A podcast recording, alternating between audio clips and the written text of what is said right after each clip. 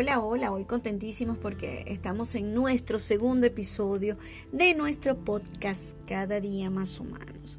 Hoy un tema que me gusta mucho, el ser, hacer y tener. Un tema que creo que em, es importante e interesante, sobre todo en estos momentos de transformación de la humanidad.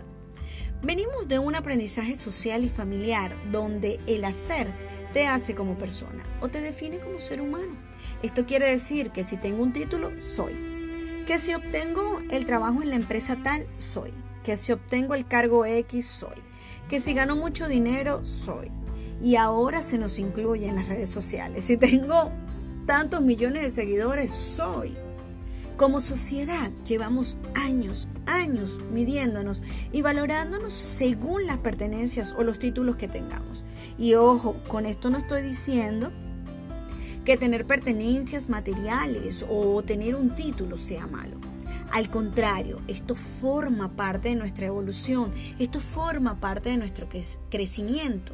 Con esto quiero decir que cuando los seres humanos realizamos alguna labor o alguna actividad, bien sea en nuestro trabajo, en nuestro hogar o desempeñando algún papel donde te corresponda hacer algo que ya esté creado o que lo, o que lo estés creando, lo importante de esto y lo valioso es que le coloques tu toque personal. Ese toque personal que tiene cada quien. Esto va a hacer que todo lo que hagamos se vea diferente. Vamos a dejar de ser esas copias y esos disfraces que la sociedad o nuestra familia nos impusieron.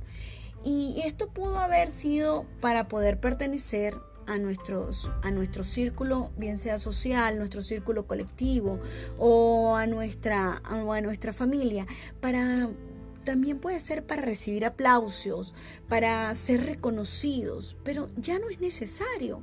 Ahora te tienes a ti con tu talento, con tu capacidad intelectual, con tu aptitud, con tu habilidad y con tu poder de manifestar eso que tanto quieres. Entonces, los seres humanos no valemos por lo que tenemos. Los seres humanos valemos por esa cualidad, por esa naturaleza, por esa esencia fundamental que hace que seamos como somos. Y aquí, bueno, le podemos llamar a esto autenticidad. Cuando somos auténticos, estamos en nuestro ser. Cuando somos auténticos en nuestras labores, sentimos placer interno, sentimos satisfacción interna de lo que estamos haciendo. Y esto es estar en tu ser. Cuando sientes que brillas afuera es porque realmente estás en tu ser y lo que realmente está brillando es tu interior. Así que ya sabes, si brillas por dentro, estás en tu ser.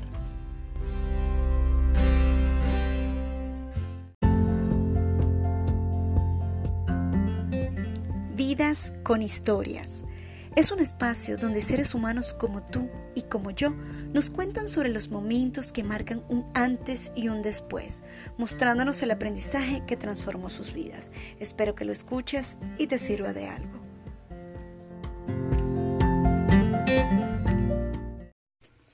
Hoy nuestra invitada, una mujer admirable, una mujer hermosa tanto por dentro como por fuera, con algo que la caracteriza, sus ojos que hablan por sí solo y su sonrisa que está llena de vida. Ella es Kenelma Salgado, nacida en Maturín, estado Monagas, Venezuela, con un recorrido amplio en el crecimiento personal y espiritual desde su propia experiencia. Facilitadora, coach ontológico, maestro Reiki, y instructora de Hatha Kriya Yoga y de Yin Yoga. Aquí les dejo su historia y espero que te sirva de algo. Bueno, bendecido día, eh, feliz, me siento honrada y agradecida. Eh, soy Kenelma Salgado. Gracias Estefanía Cortés por esta bellísima invitación a este programa tan hermoso, con ese nombre tan bello como es cada día más humanos. ¡Wow! Ojalá que todos nos despertáramos cada día queriendo ser mejores seres humanos. eh, porque como yo digo que para llegar a Dios hay que aprender a ser humanos. Qué belleza, me encanta el nombre de tu, de tu programa, amiga. Y en este segmento, Vidas con Historia. Gracias, gracias, gracias. Eh, yo tengo muchas historias que contar. De hecho, eh, todo lo que yo inspiro, transmito, enseño y guío es a través de mi experiencia, de mi vivencia, ¿ok? Em, y bueno, sí, la vida me fue llevando por este camino espiritual. Em, soy maestra Reiki, soy facilitador y coach ontológico y soy instructora de yoga, entre otras cosas. Sin embargo, lo más importante es que cada día quiero ser mejor ser humano y me encanta, me fascina, mi pasión es ayudar y servir a los demás. Y me declaro aprendiz eterna. Aprendo de todo y de todos. Eso es algo que me apasiona cada día más. Y bueno, en el 2015, en enero del 2015, una noche eh, después de estar en una cena, eh, despidiendo a mi hermano y a su familia que se iban del país, cuando me fui a, a mi apartamento, entrando al apartamento, me caí, me caí al piso. Y estando en el piso no sabía qué me estaba pasando. Yo levantaba la cabeza y me caía de nuevo del lado derecho. Yo no sabía lo que estaba viviendo en ese momento. Y bueno, y allí le pedí a Dios, le pedí a mis ángeles, me hice los símbolos de Reiki. Em, y, me, y le pedí que por favor me levantaran y me llevaran hasta el carro para poder eh, llamar pude hacer una llamada, yo no sé cómo me levantaron, quién me levantó, si fue Los Ángeles, si fue Dios, yo no sé cómo caminé, pero el hecho es que estaba bajo un, accidente cerebrovascular. Eh, tres horas más tarde ya yo estaba bien, estaba casi normal, un poquito mareada, un poquito, un pequeño, pequeños, eh, poquito, poquito de secuelas. Eh, bueno, em, me nos fuimos a Caracas, me hicieron todo, todo, todo, todo, todo, todo, todos los exámenes que pueden hacerle a una mujer de 39 años, muy joven.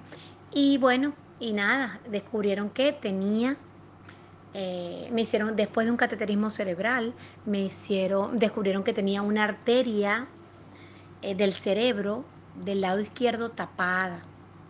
Sin embargo, ok, eh, ya esa arteria se había vascularizado y ya tenía más de dos años, estiman los médicos, de bloqueada o tapada.